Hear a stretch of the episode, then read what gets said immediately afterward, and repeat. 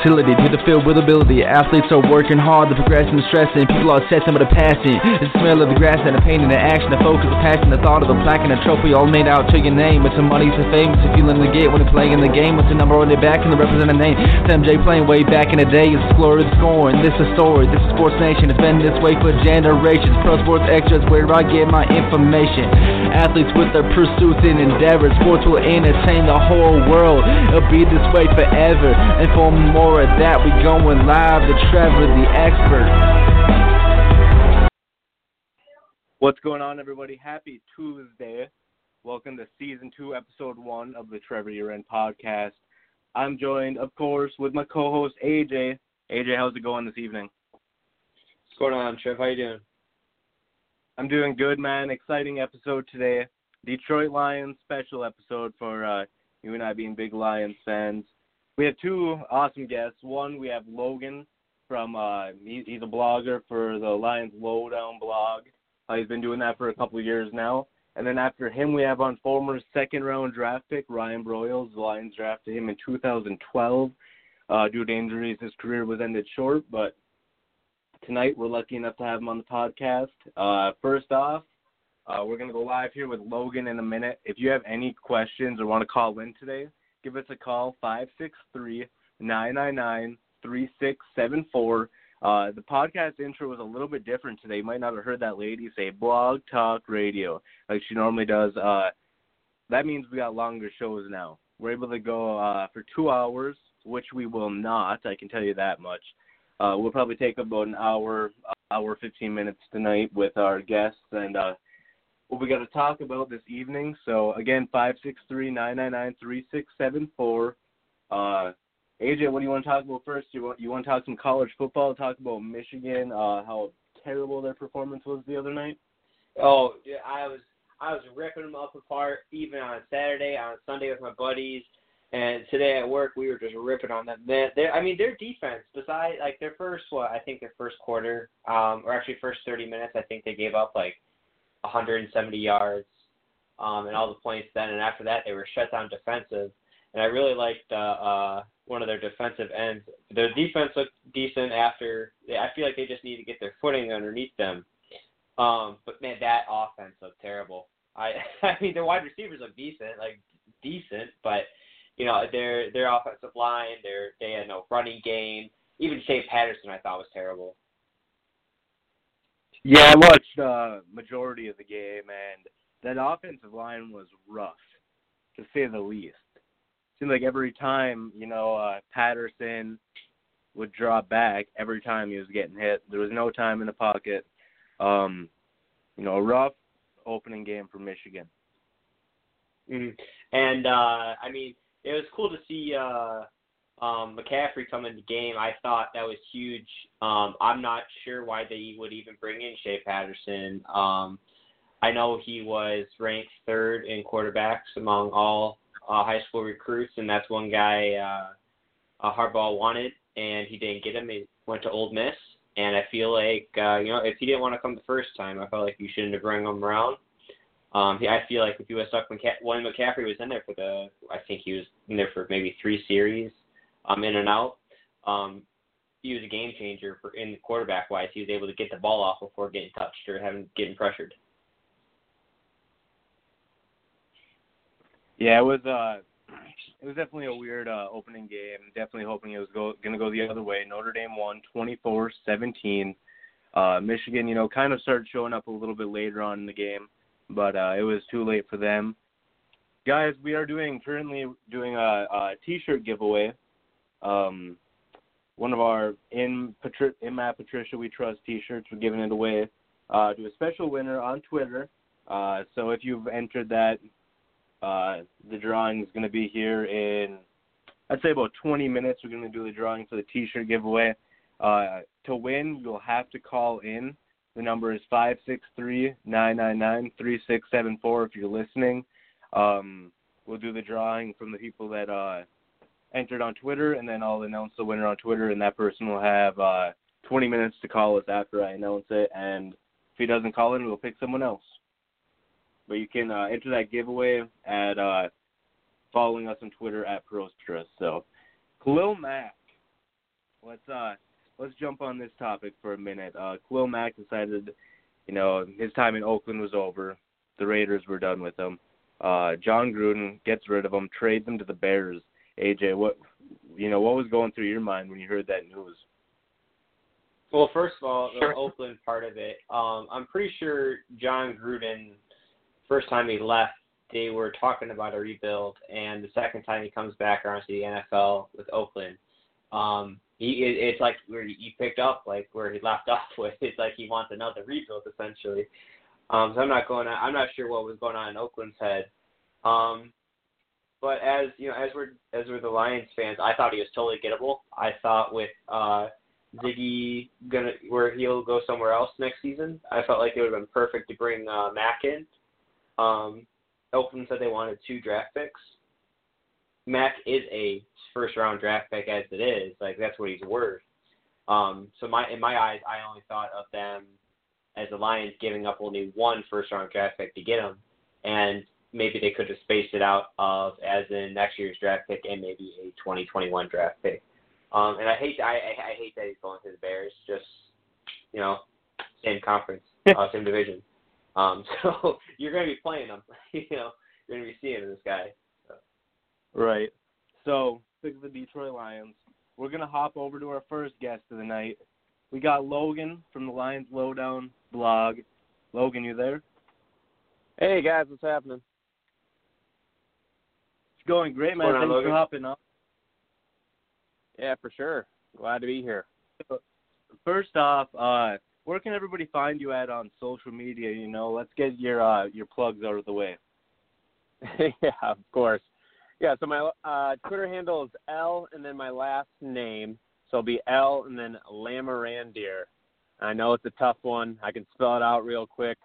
Uh, it's L A M O R A N D I E R. And what's probably easiest if you just go to the Lion Lowdown handle. I'm usually scroll through that timeline. You can find me there, or uh, Facebook page Lion Lowdown. It's all there. Uh, I try to get out there as much as I can in the social uh, platform. So I mean, if you don't know my last name, it's fine. You'll probably run across me at some point. right. so here we are, six days to the Lions season opener on Monday Night Football. Let's talk. Let's talk a little bit about the off season. You know, do any surprise cuts you, you've seen? Um, you know, T.O. Redding now making the squad. Um, what any surprises that you really saw? You know, I, I really didn't see too many besides a couple that were like, you know, maybe we're gonna make the roster. But what about you? Yeah, I really the only one that surprised me and looking at the fourth preseason game, maybe I shouldn't have been surprised, but that was DeShawn Shead. I felt like when he when we brought him in, he was fighting for that number two corner spot and he got injured and didn't play for a couple weeks and for whatever reason, you know, the last week preseason four, uh he's not excuse me. He's playing with, you know, guys who aren't making the team. I was like, okay, though, this is interesting. Maybe he's not squarely on the roster like I thought he would be. And then, sure enough, they ended up cutting him. But I think, you know, you have guys like Nevin Lawson who obviously had a horrible preseason week three in the the dress rehearsal game. Um, we've seen what he can do in the past. I mean, he's going to be your average CB two, but yeah, the, the Shead one really that really kind of caught me off guard just because I thought they had higher hopes for him, and maybe he just didn't come back from that ACL injury like they thought he would. Right. Do you see any Um, moves coming? The Lions can make here. Uh, do you see any trade? Them signing any uh, other free agents by chance? Uh, at the corner spot or just in general? Uh, just in general, really. Yeah, I kind of known for is just always turning up the bottom of the roster. I don't know if we'll sign a, a Jonathan Hankins type or anything like that. I feel like Quinn is just so, you know, he like I said, he turns the bottom of the roster, he shops in the bargain bin, looks for guys, and we've already seen that with a few different players he signed so far. Picked up a couple guys off waivers, including a corner, Dee Virgin, who is more of a special teams player, not a guy you really want in at the cornerback position, or at least starting or getting meaningful snaps.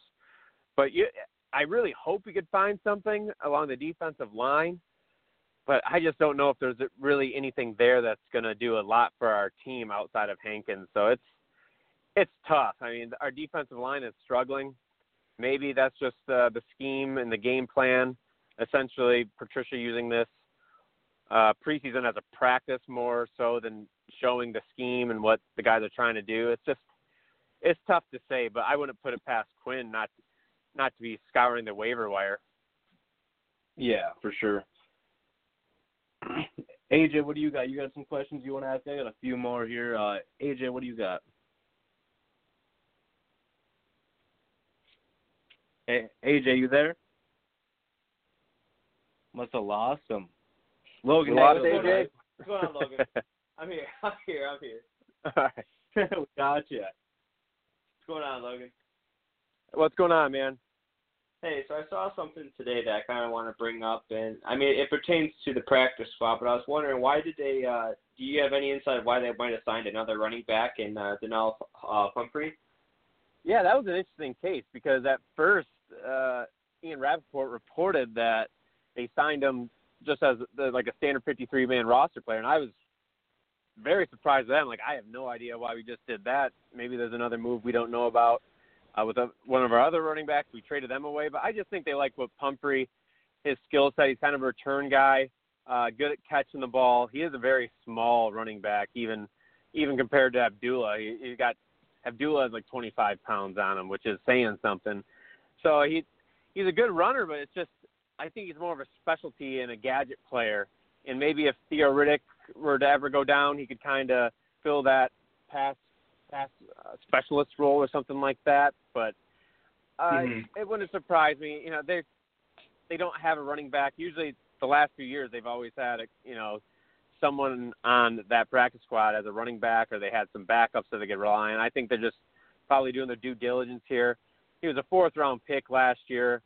He's the NCAA Division One all time leading rusher, so he has some vision, and you can tell he, he's a decent back. It's just is a very he'll have a very specialized role in the NFL due to his size, but uh, I I can't imagine him ever be getting a lot of playing time, even if we go down with injuries. I think it's just again more of a special teams return role and uh, a very specialized third down back if if it uh, were to ever come to that. Mhm. Yeah, that was one thing I saw as well. Like you were talking about, uh, just the initial report of it saying that uh, that they signed they they signed him, and then uh, the clarification saying that no, it's just just a practice squad. Um, yeah. and uh, another question I had is, um, and hopefully I don't steal Trev's Thunder here, but um, what what's why don't you think the Lions went after Khalil, or do you think they were a serious contender at all, and they just weren't ready to give up what they were ready to, or You know, it's interesting because I actually I hadn't talked too much about it today, and then I kind of got into it a little bit on Twitter, and it's just you look at what Khalil Mack cost, and yeah, two first round picks. Uh, you look at it that way. If it was just two first round picks, you know what? You're not going to find a first round pick that's going to be as good as Khalil Mack. And you look at what the Lions have done with their other first round picks, saying I don't have confidence in Bob Quinn that he could take two first round picks. It's just really difficult to get a guy of Mack's caliber in the draft. And but then you also have to factor in how much he costs. I mean, he's making big time money, and at twenty three and a half million a year uh, for his new contract, I mean that's such a huge amount. You look at what you can do with that in the free agent market, and the way I kind of put it as, um, you know, so our last two draft picks, we won't include Ragnow just because he's so fresh. We don't know exactly what we have yet. But say if a guy like Jarrad Davis and Taylor Decker, I mean, those are two.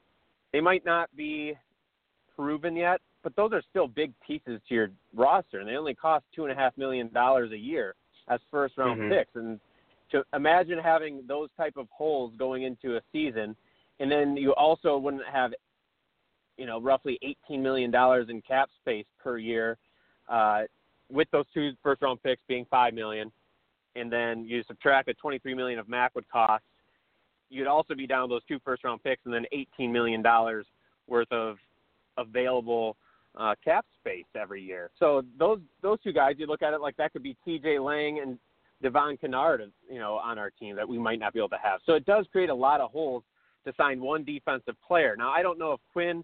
I can't say if he was going after Mack. You never heard any reports that he were. Even with the rumors, Mhm. I know there was that whole limo driver rumor that claimed he was in Detroit. Obviously, that was false. but yeah, you just never heard that connection. And then if you were to look at it immediately, if they were to trade for Mack this year, you know, where does a guy like Devon Kennard even play? We just signed him. It'd be kind of a redundancy because you'd have Ansah playing the DN spot, and then you'd think Khalil Mack would be that more natural 34 outside linebacker, at least in the Lions defense, that Jack, that Jack linebacker who is essentially just a rush linebacker. Even though he's a linebacker, he rushes to the quarterback more often than not. And so you'd have Mhm. It never hurts to have that many pass rushes, but when you're spending that kind of money on pass rush, I mean that's that's a lot of money. And again, I'm not saying I didn't want Khalil Mack because he's such a great player, but that's that's almost too much money. It's a little bit too rich for my blood. And I actually just tweeted out something too. I went and looked back up the last seven years. You look at the the Super Bowl winners, average highest paid defensive player accounted for like uh, 6.2% of their cap. So you look at what Khalil Mack's going to cost the Bears in terms of percentage of cap space going forward. Next year, he's at like 11.5% of their cap space, and that's that's a lot of money to give one player. And I think you look at all these Super Bowl winning teams, you they have very complete rosters, and when you have a player who's taken up that much space, is it worth it to build to make that many holes on your team and not be able to afford to pay other draft picks you brought up?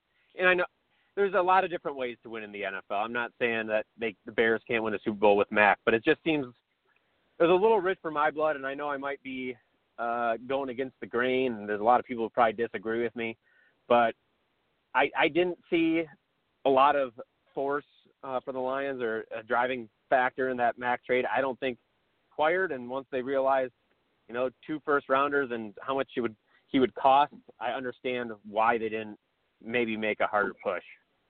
Mm-hmm. Right. Um, yeah, and that's uh, the one thing I was trying to justify. Um, obviously, the bias being a, a huge Lions fan, um, is, or a Lions fan. I'm not that you know acquainted with football, um, but uh, I felt like Khalil Mack. He is a first round draft pick himself. Like I feel like that's what he's worth. So I felt like they'd only be giving up another first round draft pick, and maybe they could have uh, packaged it with uh, a future first round draft pick, like not two years back to back, but maybe space them out a couple years apart. Um, Yep. I'm not sure if they even have that right, right. You know, if they even have that option. Um, and but I, I, I see where Bob Quinn may have laid off because um, I mean most you can kind of go back and see from the Patriots they usually build through the draft. So I felt maybe Bob Quinn is just sticking to that. I mean I hate saying it the, the Patriot way, but um, it was So just something true, I saw that how I, I I've seen that how they just you know if it keeps draft picks, you just keep building through the draft. So Yeah, and I totally understand. You know, I'd be elated if we came away with Khalil Mack, but for long term, uh, it gets a little dicey because you have to have a complete team to win a Super Bowl, and it would create a lot of holes on our team. It definitely give us a pass rush, that's for sure. But there would be other holes you'd have to fill, and you'd have to hit on every draft pick, you know, after the first round, uh, to really make up for not having money to spend elsewhere. You wouldn't be able to rely at all on picking up, you know, decent free agents. You'd have to rely 100% on your draft picks, and I think Quinn has shown he can draft decent draft picks, but at the same time, he hasn't hit any home runs either. So it is, it's, it's one of those situations where I, I see from both sides. I understand why it was probably a good thing the Lions didn't get him, but it would have helped out a lot if you're being, you know, looking more myopic and thinking about this year. Just trying to think of what Mack would have provided for this team just this year, but down the road, it might have caused some issues. Right. So I meant I know you mentioned uh, some of those young guys that we have on our roster. Uh, who do you have that's going to be like a big surprise this year that's going to stand out? Uh, I don't know if it'd be too much of a surprise, but I think Kenny Golladay, I think he's definitely in line. Even at the end of last year, he was getting more snaps than Golden Tate, and Golden Tate was pretty much just relegated to a slot receiver role. And when you have Golladay out there, he, he does. I will say this: he does need to hold on to the ball. He had drops issues last year, and they were kind of overlooked by all the big plays he had, but then he's also had drop issues so far this preseason, which has been concerning. But if the volume's there, he has the skill set to be, you know, just an animal. Uh, you see him make all these highlight reel catches. And I, I call it kind of like the Roy Williams effect. I don't know if you guys remember Roy Williams too much, but Roy Williams would make oh, yeah. spectacular catches, and then on a slant route, hit him right in the hands, and he'd drop it. So it's just, uh, I think he's in line to really do some nice things, and uh, I, I would love to see Teez Tabor do something or A'Shawn Robinson, Jarrad Davis, but in the early goings of the preseason, none of them looked great. And I will, Teez Tabor, actually, I shouldn't say he hasn't looked great. He hasn't been able to crack the starting lineup, but when he's played, he only allowed one catch all preseason, and I think he played the second most snaps of any Lions cornerback. And yeah, it was against probably a lot of uh, fringe NFL talent you know, playing a little later in these preseason games, but it's not like he was getting burned or anything like that. It was just uh, from a fan perspective, you see him not in the starting lineup, and you immediately assume that this is a second year and he's not even starting. Bust. but I would love to see him just get a little bit more meaningful snaps. Hmm. Right something I think we can all agree on is uh, our backup quarterback spot is pretty uh, a pretty scary situation if if uh, Stafford goes down. Uh, you know, what do you have on Matt Cassel? You know, we have people that have been tweeting us talking about Rudock should have made the roster over Cassel and all this. Uh, what's your uh, opinion on the backup quarterback spot? I I think the Lions played it perfectly because the Lions essentially still have Jake Rudock on their roster. He's still going to be in their quarterback room. He's on the practice squad. If the Lions, if somehow Matthew Stafford goes down, and that'd be the worst possible scenario, you still have Rudock there on the team. And Cassel uh, just provides, I think, a little bit more of that veteran leadership and familiarity with, if you go way back, maybe um, with Patricia. But Rudock, he did. I would say he played well in the preseason. Part you're looking at him again playing in the fourth quarter, and I, I just think Rudock's ceiling. He's he's probably at his ceiling right now. I don't know if he'll keep developing. Uh, he doesn't have the strongest arm. You know, it, you saw him struggle with that in the preseason as, as far as pushing the ball down the field. Uh, Cassel's not great by any means, but I'm not going to say that Rudock is too. So I like it. We don't have to keep three quarterbacks on the 53 man roster, and we still have Rudock on the team. So it's it's fine by me. I wouldn't be comfortable with really either of the two backups though if Stafford were to go down. right. um, early uh, early prediction. You know, what do you have? Do you have us making the playoffs this year? Uh, what's your opinion on what's going to happen this year? Uh, so that's kind of a tough one because I had higher expectations before preseason, and the preseason kind of put a little damper on my expectations. And I, I still think this is how I put it. I think we'll need a lot to go right to get to 11 wins, and I think we'll only need a few things to go wrong to be around six or seven wins. And in saying that, you know, that puts me. My hunch right now is right around nine wins on the season, and I don't know if that'll be enough in this division. Um, and when we when I say nine wins, and that's winning a couple division games, and the division is going to be real tough this year. Uh, so I, I want to say the Lions will make the playoffs. If I had to bet my life on it, though, I I probably wouldn't do it. I don't have that much confidence in them. But what you can, you know, find some solace in is that you look at what the defense did in preseason, and it was about as basic as it comes. Like there was no scheming, there was no exotic blitzes, which is Patricia's specialty. It's what he's known for. It's how he creates pressure, just keeping the offense uncomfortable. In the preseason, it was like they just lined up in a base formation. They lined up with their corners, kind of giving space, and they didn't really do much. And I don't know if you would hope that you'd have some one-on-one battles along that defensive front that they could win, and unfortunately, it, that was few and far between. The guys just weren't beating their mans across them. So it's obvious that Patricia's going to have to scheme up a pretty fierce game plan on defense in order for our defense to be eh, potentially even middle of the road. But on offense, the run game, you saw glimpses of that in the preseason, which was so nice to see there was a few different games, you know, where our four main running backs all average over four yards per carry.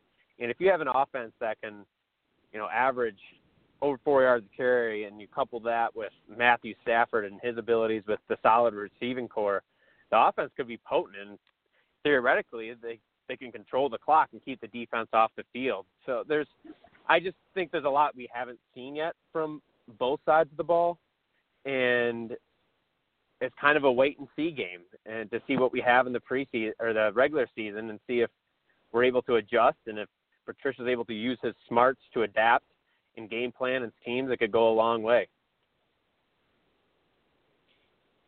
Yeah, for sure. Uh, guys, if you're listening in, give us a call, five six three nine nine nine three six seven four. Uh, it's time to announce our T-shirt giveaway winner. Uh, the winner is Nate Dog underscore 906 on Twitter. Nate, if you're listening in, give us a call, five six three nine nine nine three six seven four to claim your prize. Uh, it'll ship out within the next seven days. You'll get it around uh, sometime around week two of the NFL season. It's the Matt Patricia We Trust T-shirts. Uh, a few Lions players are going to be rocking them. They're just getting them uh, in the next couple of days. So you guys buy them, prosportsextra.com backslash store. Use code Football Sunday for free shipping. Uh, I got a couple more questions to ask you. AJ, what else do you got? Yeah, I, I got two myself as well. Um, so Logan, with uh, the whole entire preseason going into it, I fear I, I felt Ameer uh, Ameer Abdullah wasn't going to be staying on the team for much longer. I felt like maybe they would use him for trade bait, um, so, somewhat. Um, I mean, I know he's had the injury problems, um, and he's not been as strong as he was projected to be. Um, I was wondering if you could talk about, you know, he, he obviously he made the 53 man roster. I was wondering maybe what you think the next plans are that they're going to do with him.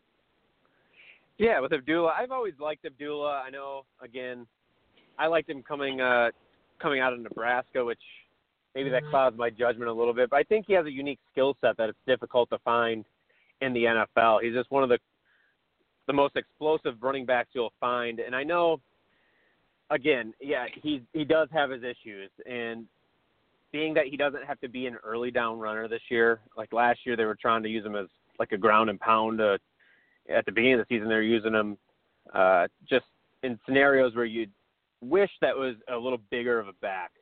And I mm-hmm. think this year is I don't know what his role exactly is going to be in the preseason. I don't I don't really believe they were showcasing him, but he he seemed like he was getting uh, decent reps with the first team, and uh, he was pretty much the first back after LeGarrette Blunt the second week of the preseason, uh, with Kerryon mixing in, you know, a little later, and even the third season, uh, third preseason as well is that he he was he was getting meaningful snaps, but I just don't know. Depending on what Kerryon Johnson can bring, he might take from Abdullah's role because on third down you have to imagine Theo Riddick's going to be that guy, and so where does that leave Abdullah? And I I think it's just probably going to be as a solid backup. I I could totally understand though if the Lions wanted to dangle him out there as trade bait. I don't know what his value would be just because you know he he's this is his fourth year in the league and he's never really proven himself. So I don't know if it's worth it mm-hmm. for the mm-hmm. Lions to try to trade him for a seventh round draft pick or a sixth. I, I think that's probably all they could get for him. And what, mm-hmm. how much more value is that going to bring to your team rather than keeping him? But yeah, I, like I said, I, I don't think I wouldn't be surprised if they they traded him because they do have holes elsewhere. Maybe if they can trade him straight up for a player, uh, it wouldn't be a bad thing. That could a player that could help immediately. Where as Abdullah, he, I don't think he's going to do a ton for us. He, as of right now, I don't know how official these depth charts are, but the the Lions' unofficial depth chart, he is the starting kick returner. And now with these new kick return rules, he's probably going to kneel it more times than mm-hmm. he's going to run it out anyways. So it's it's a odd situation for him. It, it is his last year of his rookie contract too, so he'll be a free agent after season. If if he decides to leave, the Lions don't see a future with him it would be wise to probably trade him now while they can. Mhm. Um, and uh, the last one's kind of a little bit of a two-parter here. Um, I was wondering if you know any updates on uh, T.J. Lang, where he might be standing right now, um, how he's looking for Week One, um, and uh, how you think that the Lions are just going to do in general in Week One. Yeah, so TJ Lang, he's been back at practice. Uh, when he was missing the preseason games, he came out and said if it was the regular season, things would be a lot different. I imagine he would play. I think he's just been so nicked up the last few years that he's he's getting up there in age. I think they just want to stay conservative with him. They know what they have in him. Uh, they know that he can go out there and perform, and he doesn't need a ton of reps. He's a veteran, so I wouldn't be too concerned about that. Uh, as far as what we have for the Monday night game, it's a game that should be. If you look at the schedule, it should be a gimme game for the Lions. Going against the rookie quarterback, the Jets have struggled. I don't think it's too far off to say that they're probably a bottom five team in the league right now. And I, I don't want to call it a, a must win game, but it's a game the Lions have to win if if we want to be in the, the NFC North hunt for that division title. Uh, those are mm-hmm. the type of games you can't lose. And I, I feel like we should we should win. I think we should be fine. I think our running game will be solid. I think our offense will be solid, and our defense is still yet to be seen as far as what they're able to do. Uh, we'll see if Patricia can work his magic because, like we've already talked about, it's just based on what we saw this preseason, he's definitely going to have to work his magic. Mhm. For sure. Yep, and that, that, that, that's that's what I got. I got that's all the questions I got for him, Trev. So I'm, I'm, I'm pretty sure you got a couple more. Yeah, I got a couple more. But first off, uh, we got our T-shirt winner calling in. Uh, he actually the big Lions fan. He's got a question, a couple questions for Logan as well. So what we're gonna do, we're gonna go live right now with our T-shirt giveaway winner, Nate. You there? Yes, I am. How's it going, man? Congratulations, you won. Uh, What's going on, Nate? Send us your uh, send us your address on Twitter, and we'll get that shirt over to you as soon as possible. Um, Nate, any questions you got for myself, AJ, or Logan? Anything you got? Uh, I got a question for Logan. Um, Sam Darnold has just been announced as a starter for our first game on Monday night. Like, and he's going up against our defense, which to me has been kind of inconsistent, but we we could be seeing like little bits of what's about to come. Like, what are you expecting for Darnold against her defense? Yeah, what's going on, Nate? I think uh, you know, again, kind of I, I hit on a little bit before you jumped on, where it's just you have to expect the rookie quarterback. He's going to make rookie mistakes, but more often than not, rookies are making mistakes when they're under pressure. When they're not reading the defense correctly. And I think Patricia can really use his skill set and his scheming abilities to make Darnold uncomfortable, give him looks that he hasn't seen before, and force turnovers. So I fully expect the Lions to get a couple interceptions off, off of Darnold and that's what you should expect whenever you're facing a rookie quarterback. So I, I, I'm confident the Lions can out scheme this Jets offense. But you look at their weapons they have on offense too. They don't have anyone that you're really scared of. Darnold isn't working with a elite cast by any means. So it's the game's going to really fall on his shoulders, and the Lions should be able to take advantage of it in my mind. All right. Um, and plus, we got a pretty top heavy schedule coming in. Like the first four weeks of the season. We got, of course, I mentioned the Jets and Sam Darnold. Then we got Garoppolo in San Francisco. Then we get to host our good old buddy Tom Brady in New England. And then we go down to Dallas. I mean, that's a rough schedule to start out with. Like, you expecting like a good two and two record coming out of there? Because in my opinion, that's kind of our safe bet for schedule wise coming out of it. Yeah, yeah, I think. Although we we said the same thing last year too, and the Lions ended up three and one. You know those first those first four games of the first quarter of the season. So it's it's really difficult to project, but I think two and two. I, I'd be happy with two and two. It kind of puts us on pace to that that nine win mark. But you know, I, I I would hope for more than that, but I wouldn't be surprised by two and two. That's for sure. And of course, we're expecting Patricia to make some type of rookie mistake too as a head coach, aren't we?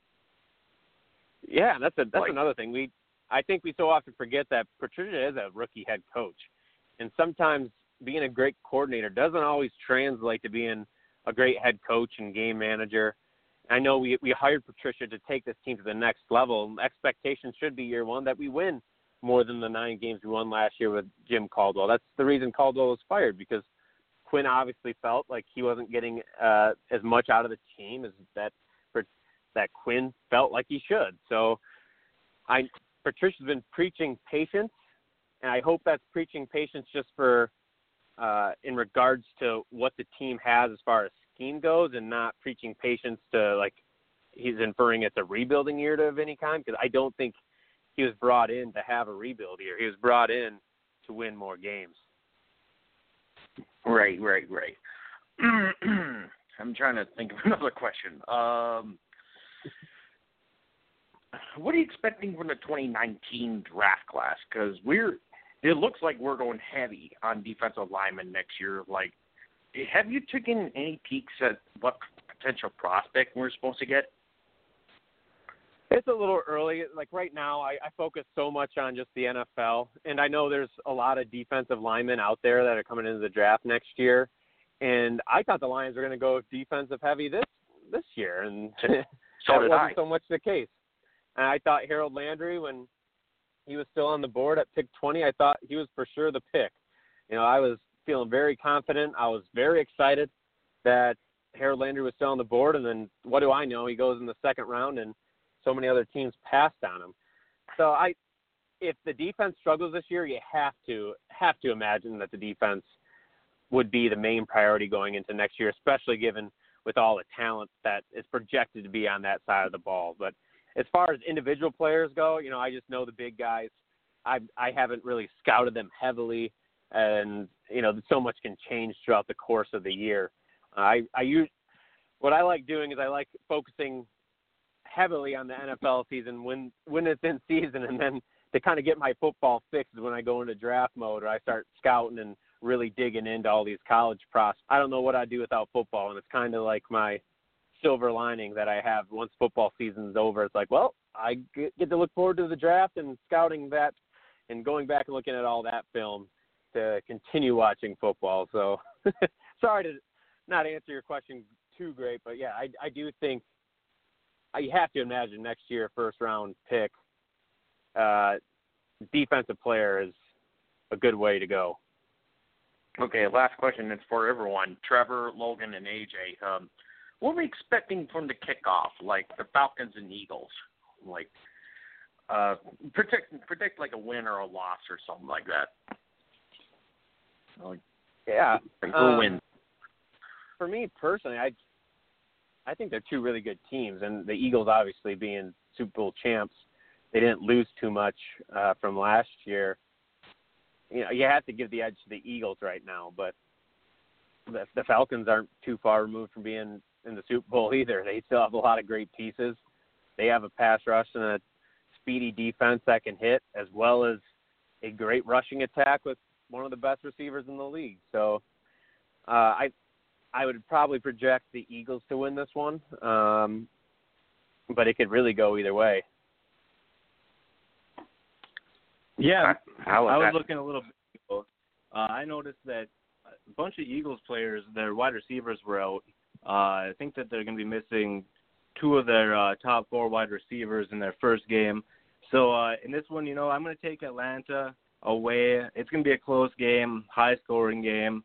Uh, but I got Atlanta. I take um winning by about 14 points. All right, my time to chime in. We got AJ's bold prediction. I got the Eagles by ten. I got the Eagles by ten. Not for any certain reason. I just feel like coming back Super Bowl. It, they, I feel like they still might have uh, the slightest bit to prove. Just saying, hey, we're not taking a hangover year. We're we're, we're gonna win this one. So Eagles by ten.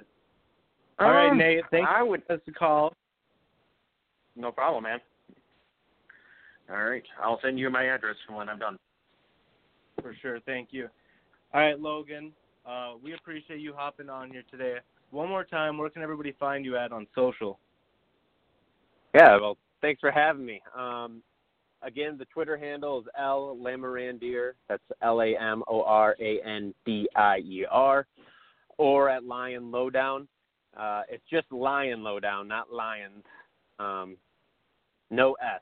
so I know that throws people off every once in a while too. But uh, you can follow the Facebook page or the Twitter page, um, and you can find actually my personal account information, the follow buttons on the lionlowdown.com site as well. So that might be the easiest option to go. But yeah, thanks for having me, guys. I appreciate it. It was good stuff. Yeah. Appreciate you. Yeah, hopping thank on you, here. Logan.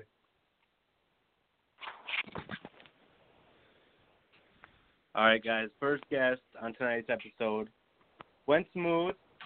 Uh, we'll have Ryan Broyles calling in here within the next uh, 10, 15 minutes. But for now, AJ, uh, let's jump over. I was I was looking on Twitter earlier and uh, saw a bunch of stuff with Colin Kaepernick and Nike. Uh, did you see anything about this? Yeah, I, I I saw it, you know, during the day a little bit, and uh, even just coming home after a long day, I saw it on the news actually as well. Um, one thing I saw was a video of uh, a guy burning about five pairs of Nikes. So Send them my way. You don't gotta burn them. Just send them send them over here. exactly, yeah. I'll, I'll send the size anyone that uh, has same size or anything like that. I, yeah, I I'm pretty sure I saw your tweet that said uh, pay for uh, I'll, you know that you said you'll pay for shipping. I'll, I'll do the same thing. You know. Yeah, I'll I'll pay for shipping. Slide my DM. Tell me what size. It don't matter. It can be any size, really. I'll I'll flip those things if you ain't gonna do anything with them. If you're just gonna burn them, I'll do something productive with them. Guys, you can get uh, free shipping in the PSE store today if you use code Sunday. ProSportsExtra.com backslash store. Get your items today. Uh, we'll have some podcast shirts coming out here within the next uh, couple weeks. Right now, we're just waiting on Ryan to give us a call in. Um, give me one second here.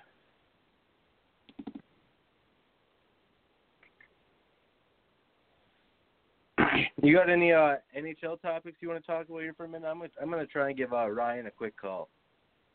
Gotcha. Yeah, no, uh, not much left in the NHL. We're starting to get up on the preseason. Thank the Lord, uh, for me at least. Um, you know, I'm, I'm gonna be. We'll be going to some events here, so be on the lookout for that in social media on PSE social media. I'll be going to two games back to back.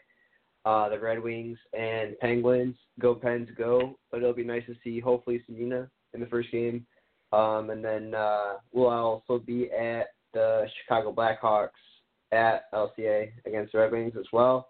Uh, back-to-back games, um, well, back night-to-night games. Um, but one thing I did want to kind of we, we kind of just touched it up on that Colin Kaepernick situation. Um, it, it was actually reported that I mean Nike still has them on uh, on as a one of their athletes, and it's crazy that they they, they they pay these athletes no matter what. Um, you know they're guaranteed money, but then they make even more money from this. And I thought it was um, bold and Nike for doing it with all the backlash past season. They, you know, um, as Colin Kaepernick was the first uh, athlete to take a knee for the national anthem. Um, I just thought it was bold. I thought it was really good uh, for Colin Kaepernick and Nike uh, to do this. There's been even uh, support um, by other athletes. Um, I believe Serena Williams even posted about it. Uh, a couple other athletes posted about it. Um, yeah, there's just one thing I wanted to bring up that I thought it was really cool uh, that they're that they're doing this movement. Um, I'm fully behind it. Um, so that's what I got. Trevor, are we ready, or you want me to keep going? Uh, I'm still trying to get a hold of him. We I talked to him about ten minutes before we went, live, and he said he'd be good whenever. So right now, uh, we're just waiting on him to call in. If you're listening, give us a call five six three nine nine nine three six seven four. Come in, talk whatever you want, talk sports, talk what's going on in your life, whatever. Check us out, prosportsextra.com. Uh, I don't really have too many more topics here, so hopefully he gives us a call here pretty soon. I did see in NBA news, uh, Kobe offered to train uh, Shaq's son, Really? which obviously, if this actually happened, you know, that'd be pretty crazy. Yeah, especially with all the backlash that uh I'm pretty sure was didn't uh Shaq give uh Dwyane Wade a jersey saying that you're the best guard or something like that as well. Yeah, there was a bunch of stuff that went on between Kobe and Shaq when they were uh when they were teammates, but now they seem uh pretty relaxed actually. So. Mhm. Uh, there's one thing. Oh, um, kicking it back to this weekend as well. Um, the PGA, uh, DeChambeau won back-to-back events in the FedEx Cup. Um, so he'll be playing next week at the BM BMW Championship. Uh, there's defending Mark Leishman. Um, you know, we got we got the the the Ryder Cup as well. Um, and one thing I thought that was uh, it's been gaining a little more heat, more heat, and I'm pretty sure that they said they're going to announce it. Um, and there's it's even a pay per view event. Is uh, Tiger Woods versus Phil Mickelson for I think it's two million dollars or something like that. That's crazy. Yeah, I saw something, uh, or I was listening to a podcast and they kind of talked about it quickly, and uh, they said something about it was going to be on pay per view. That's that's the only part that I really saw. Yeah, you can you can bet you can bet on me though going on uh, on Reddit and uh, trying to find it there because I it, it'd be cool. Um, and there's some things that I did like and didn't like about it because at first I thought they were putting up you know their own. At first I think it was two million. I'm not sure if it was two million or not.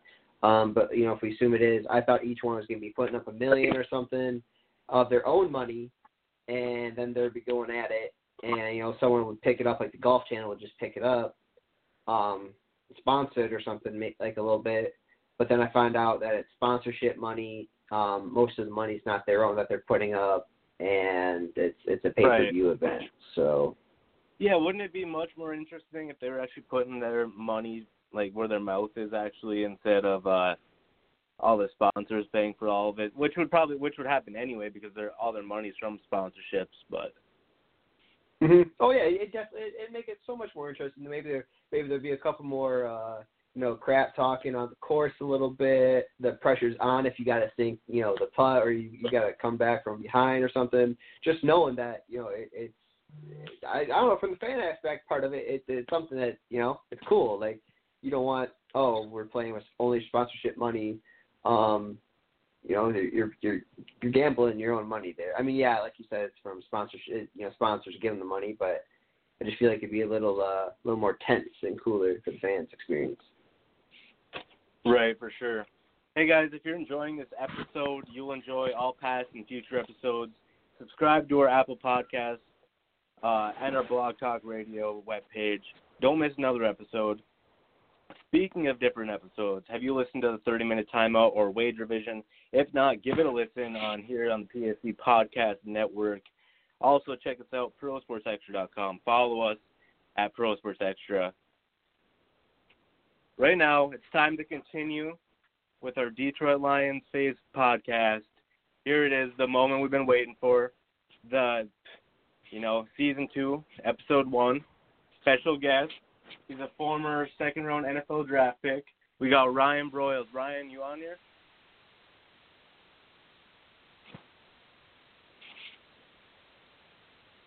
Hey, Ryan, you there? Let's see here. There we go. Hey, Ryan, we got you loud and clear. How's it going, bro? I'm good. How's it going? I'm doing great, man. On, Thank you so much for popping on here. Oh yeah, for sure, man. I'm sorry I'm a little late. Hey, that's all good, man. Uh, I'll start off with my first questions. Uh, you attended Norman High School, where you where I read up you were a three-sport star: basketball, football, and track. Uh, what sport did you enjoy the most in high school? Man, to be honest, basketball all the way, man. I just had some of the my fonder memories, you know, from AAU basketball growing up to you know summer leagues, uh, and then obviously you're not putting the helmet on and you're in 100 degrees training camp either though. So basketball was definitely my deal. If I was maybe six two, three or four, I'd probably be going that route. Or I probably would have went that route. But man, basketball was awesome. But football definitely treated me well as well. For sure. Did you have any uh, different college offers uh, for other sports besides football? Yeah, actually was a um, I got offered by Tennessee for basketball, Oklahoma State for basketball. Um, those were two teams that I was I was interested in playing both ways. Now, obviously, coaches will talk you up and say, "Hey, come on in, you can play both ways," and then you get there and then like, "Nope, you're strictly football." And so OU was one of those teams as well, um, which you know once you get to that level, you've got to you got to go one way or the other if you want to perfect your craft. So you know the coaches are definitely looking out for you as a young cat. Definitely want to be like, you know what, I'm playing both sports. This is awesome. But at the end of the day, you got to perfect your craft. You got to get in the weight room, and you just got to get better if you're a football athlete. AJ, you want to go ahead and ask you a couple questions? I know I got a big old list here that I'm going to ask him here in the next few minutes. Uh, AJ, why don't you go ahead and ask me yours? All right. Yeah, what's going on, Ryan? Hey, what's up, man? Um, so you played your your college ball at Oklahoma, um, and you know they they had a great year last year. So what do you think is vital in their success to go back to the playoffs this year? Well, I'll tell you this, and like you guys know, man, you got to have a defense that can um, stop the run, can stop the pass. Um, obviously, Oklahoma being in the Big 12, we got a high-powered offenses all across the board. Um, I think the thing that we struggled with last year um, was our defensive back group um, and our, mm. our defensive line. We weren't putting enough pressure on the quarterback. So I think this year we've got some five star recruits out there on the DB end. We've got some some younger guys on the defensive front. So as long as we can prepare ourselves week in and week out to to make some noise up front, then I think those guys on the back end will start making some turnovers. And you know, obviously Oklahoma's offense has always been great. So I don't think that's going to be a problem of concern. Mm-hmm. Um, because they they are bringing in, or they're gonna have to, you know, start a new quarterback with uh, Baker Mayfield in Cleveland now. Um, what what do you think of their quarterback position going into this year? Well, you know, Kyler Murray is an awesome athlete, man. He was one of the best quarterbacks ever to come out of the unit or the state of Oklahoma or Texas. Um, and he's mm-hmm. definitely showed promise last year. This last game, last week, he showed promise as well. He's an elusive guy. I think we'll be able to use him on the option game. Um, obviously, and he's got a, he's got a good arm. Um, but at the end of the day, Lincoln Riley is going to put those guys in the best possible position. Um, so I think uh, you know the quarterback position is pretty much locked up. We've got a young guy, or I guess I wouldn't say young guy, but uh, Kendall, the second string quarterback, he played well last week as well, and he's got good tangibles. So either way we go, uh, a dual threat quarterback or someone that's in the pocket, I think we'll be in good shape. Okay. Um, and obviously, Matt Patricia, uh, you know, first season head coach for the Lions. Um, I know we they, they showed the very vanilla defense that they had, um, but there was speculation that like that these you know he might be working these guys too hard in practice or something. Um, yeah. Just because they, they haven't seen that before.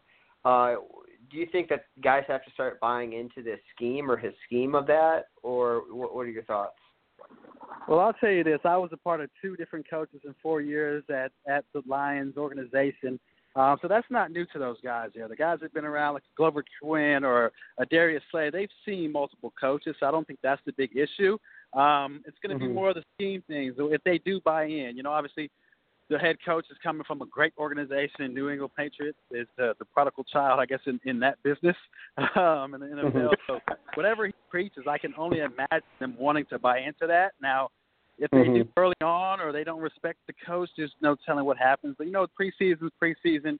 They've got a lot of high key guys. You know, they just re-signed some guys. Darius Slay over the last year, then Quandre Diggs on the defensive side. You got Glover Quin, um, and then obviously you got the offensive side with Golden Tate, hopefully reading up and here soon, and Matthew Stafford. So they've got athletes. Um, just got to put it together, man. Mhm. Yeah, that that was one of the big things. Is they kind of I I only asked that because they kind of mentioned that in training camp um, myself, I'm a firm believer of um, preseason doesn't really mean that much or at all, really. Um, just because of I feel like it's where guys get injured. Um, the only nice thing is that you know you get the on-field experience for some rookies and just kind of shake the dust off again. Um, but yeah, that, that's what I was wondering because I've heard it coming out of the training camp reports. Um, so Thank you for that. Yeah, well, that's uh, all you. Know, yeah, that's all you have to gauge off of is, is the training camp practices, obviously the open practice they have in the preseason. That's all you have to go off of. Um, obviously, like you said, it's the preseasons for the younger guys on the playbook, understanding who's going to do what, and then they they got to make a game change when they go 53 man roster like they've already done. Um, they got to figure out what pieces they can they can utilize moving forward. Um, and this is a learning process. You know, you've got eight eight to ten good weeks to really make a decision on what you want to do with your team. Um, so you know, it's a long season in the NFL. You don't have to win them all to make it to the playoffs. Um, now you want you want to see guys peak and teams peak earlier than later, uh, but it's not doom and gloom right now for the Lions. I wouldn't think. Mhm. Um, and uh, since retiring from the NFL and these new rule ch- uh, the rule changes pertaining to like the head contact, um, and we've seen it called a lot in the preseason as well. I think that's just kind of the refs, uh, you know, laying down the ground rule. Of, you know, yes. we're we're told that we got to cover this. Um, but on some plays, I've seen it. Uh, do you think guys are going to maybe lay off some of the more bigger hits or hits like that to kind of protect themselves and maybe not get fined or not yeah. the possibility of getting thrown out or anything like that? Well, I tell you that it's a del- delicate situation for the NFL, the defensive backs, and even offensive guys. You know, you you don't want to take the the I guess the hard hitting out of the game, but that's that's where we're going. That's where we're headed. It's going to be an offensive league. Obviously, we've seen that with some of the quarterbacks mm-hmm. calls and the defense or receivers receiver calls. But man, it's going to take away from the game. But those guys are professionals. If they are one step ahead of the game, they understand when guys are making cuts and when guys are going to catch the ball and what areas. So those defensive backs got a little tougher job. Uh, but I th- definitely think it changes the game. Okay. And guys, don't remember, uh, you know, Pro Sports Extra, www.prosportsextra.com. You want to call in today, 563-999-3674. You're with Ryan Broyles, former uh, Lions wide receiver. Um, and I just kind of have one more question for you, um, and then we'll hand it over to Trev. Uh, I, I've seen some stuff from your post, you know, what you've been doing since the NFL uh, in real estate and, uh, you know, opening a new restaurant. Um, just kind of can you talk about your life after football, like what what impact football has made for you as well, um, and what kind of skills like you know football transferred into you know the post yeah yeah. Well, obviously, you know, with with, with making it making it to the NFL, you get the you get to meet different people, different guys from different backgrounds. You know, I'm from Norman, Oklahoma, man. We don't see too many too many exciting things. I get to meet guys from California, from overseas, all over the country. So you get a different, broader range of ideas, um, motivation. So I think just being in that locker room was awesome for me and my development um, that I got to carry over into the sport or into the, the real estate world. And so, you know, working with the team, I've got a team of realtors, team of uh, contractors, and I think that's definitely helped me um, in my business. And then obviously open up with a restaurant. Um, it's all about team and you know win and want to win goals and football is definitely um, made me realize that. Um, and obviously, it affords a lot of things as well. So felt like I've done a good mm-hmm. job with the finances that I was awarded. Um, and so I just try to make the best of those, and obviously go around the country and speak to high school kids, and you know teach them about finances and the, the next best move for them to put themselves in a better position financially. Mhm. Awesome. All right, so I'm going to bring it back a little bit, bring it back to your college days. Uh, your first year, you were redshirted. Uh, I believe you got in a little bit of off-field uh, trouble. Um, then your freshman season, you broke like every Oklahoma record for freshmen. Can you just talk about uh, your freshman yeah, man, that's pretty cool that you bring that back. Man, I actually did a post online the other day just talking about it's been 10 years since my first game in college. Uh, man, I've grown so much since then. I've seen a lot since then, man. But those are some of my fonder memories you know, going in as an underdog, I was like the 17 of 18 people offered to the University of Oklahoma. So, you know, I had a chip on my shoulder. Um, had the opportunity to play in as a true freshman, got in a little trouble like you just mentioned. And you know what? I was on practice squad and I was like, I'm, I've got to show these guys that I'm worth something. In the first game, I had the opportunity to go out there, set records my first field. And my freshman year was, man, it was probably one of the better years a freshman could have. And I was just blessed. I had great quarterbacks. Sam Bradford, a Heisman winner, had a great offense coordinator, and Kevin Wilson. I had first round C's, first round offensive lineman, first round tight ends, first round running backs. Man, I was on a great team. Um, obviously, we, we made it to the national championship versus Tim Tebow in 2008. Um, unfortunately, we lost that game, but that was probably one of the better teams I've ever played on in my life, man. And I definitely enjoyed all those. So I appreciate you bringing that gear back. yeah, for sure. Uh, let's go ahead one more year. 2009, uh, the Sun Bowl. 13 catches, 156 yards, three touchdowns. Can you take us back to that moment of playing in the Sun Bowl? Yeah, man, that was actually a tough year. So 2008, we made it to the national championship, lost to um, Florida Gators, Tim Tebow, like I just mentioned. Uh, went into the 2009 season, my sophomore year. We had Sam Bradford at quarterback. The first game versus BYU down at Jerry's World. Um, Sam messed up his shoulder. We had a backup quarterback. Landry Jones comes in. No one knows who that guy is, and he's starting to, you know, figure his way out. But it was a tough season. We went eight and five that year. Um, you know, we learned a lot. We had great athletes, but things just did not fall in place. You got to win as a team. So we made it to the Sun Bowl. Luckily, we made it to a Sun Bowl or to a bowl game. Um, went out there and you know that season worked out well for me. Had a lot of catches, and it was just really the start of my career, um, start of the you know revamping the Sooner tradition. And Landry Jones at that point, going in 2010 and 11, he was my starting quarterback. Um, so we had good times, man. For sure. 2010, uh, you mentioned it quickly. 131 catches, right there. You know that stat's pretty crazy. Uh, you ended up 13 catches, 170 yards, and a touchdown in the Fiesta Bowl. Can you take us back to that? You know, just just kind of remembering all these past moments. Yeah, man, 2010. Man, I was a young buck. I'm I just turned 30 years old. I must have been 22 at the time. Uh, but yeah, man, like I said, Landry Jones came from 2009 to 2010, took over the team, made it to the Fiesta Bowl. Um, I believe we played UConn that year. Um, we had some ups and downs. Played Miami, played well there.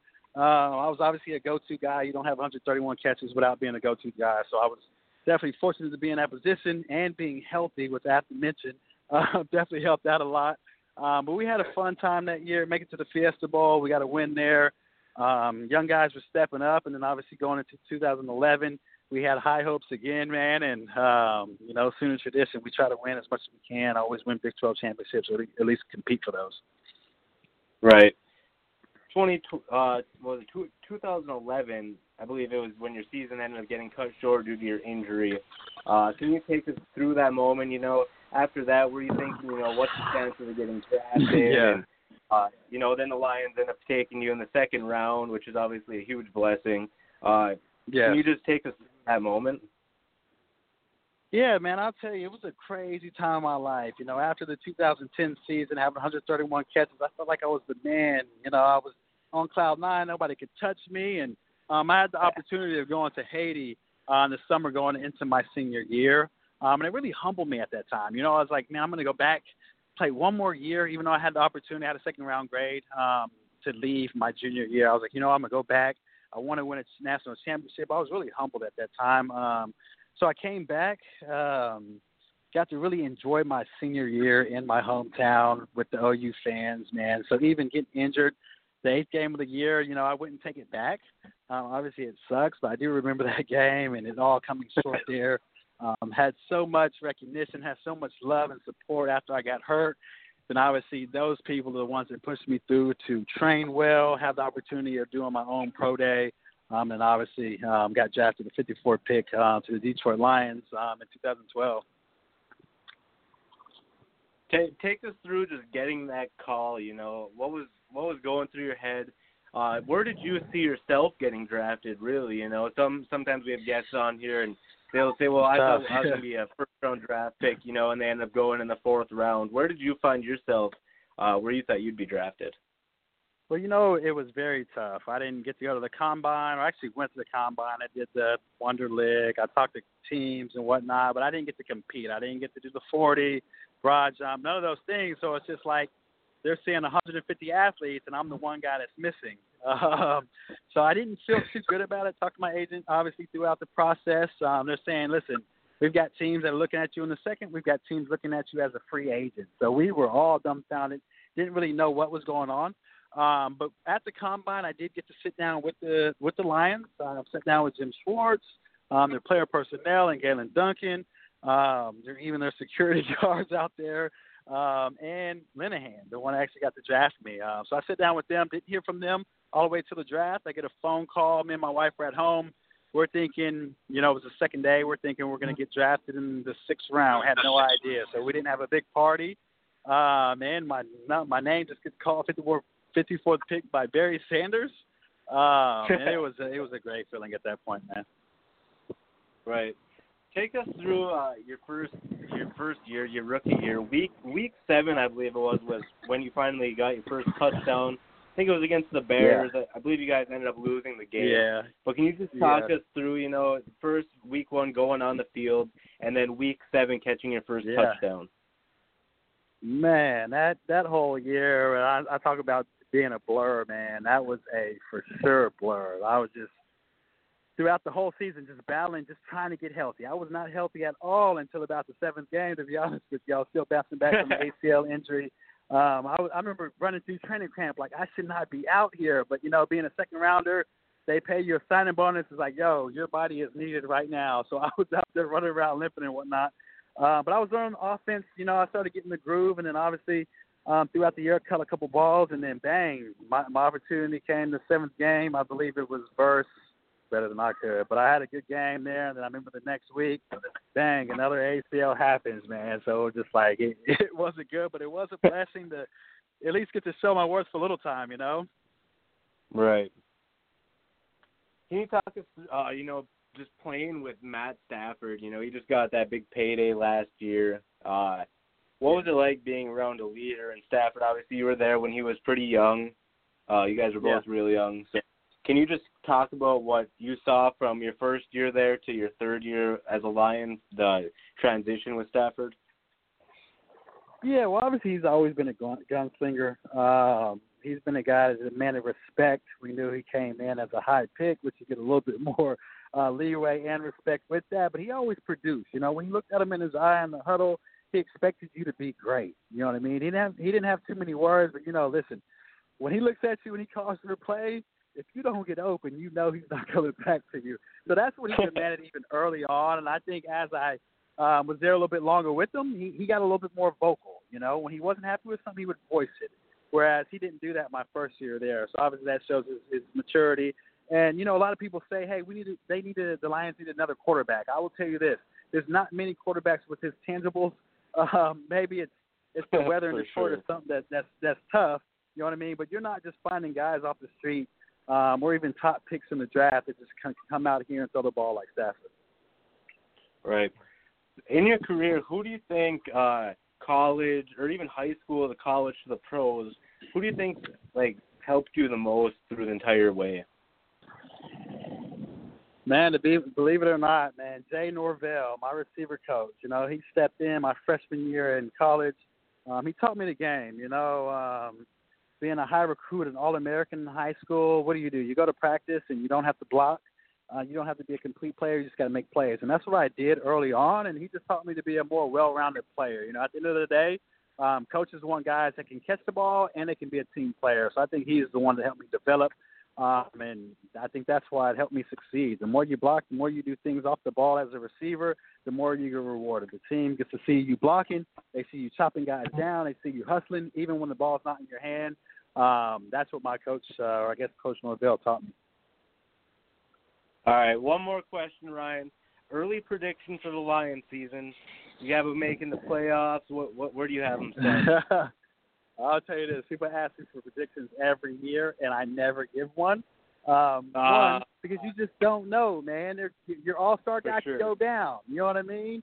Uh, but I'm For always sure. about high hopes. I'm not a big fan of um, uh, predictions. Um, I think they'll do well. Uh, obviously, they got some new guys and. They got a solid receiver core. Um, they got some DBs they just signed. Um, they just got to get some pressure up front, man. That's what the game is won at the end of the day, and they got to buy in, and you got to play 16 weeks straight. you got to play For all sure. 16 hard. So hopefully they can get that done.